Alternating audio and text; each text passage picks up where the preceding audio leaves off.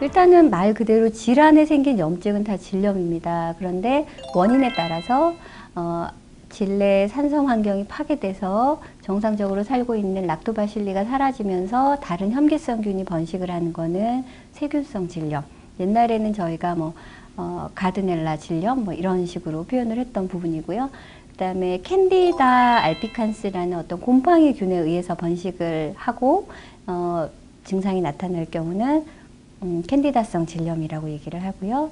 그다음에 이제 성관계통에서 옮겨다니는 어떤 성병균을 매개로 해서 생기는 경우는 이제 염증성 질염으로 분류를 하고 마지막으로 폐경 되신 분들에게 있어서 에스트로겐이라는 성분이 부족해지게 되는데 그 성분이 부족하면서 질 점막 자체가 건조해지고 위축이 오면서 생기는 염증이 위축성 질염으로 어, 되어 있습니다. 그래서 크게는 이렇게 네 가지 정도로 분류를 할 수 있고요.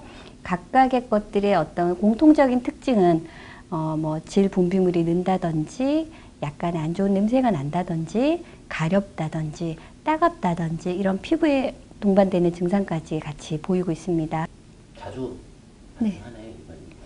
굉장히 많죠. 굉장히 많고 학생들도 많고요. 원인 자체가 스트레스도 포함이 되고 그다음에 뭐 요즘에 젊은 사람들 같은 경우 이제 낮과 밤에 그런 생활 패턴이 불규칙한 사람들도 많이 있고 그렇기 때문에 어 굉장히 많은 수에서 증상이 없음에도 어, 겪고 있는 병이라고도 또 생각은 하고요.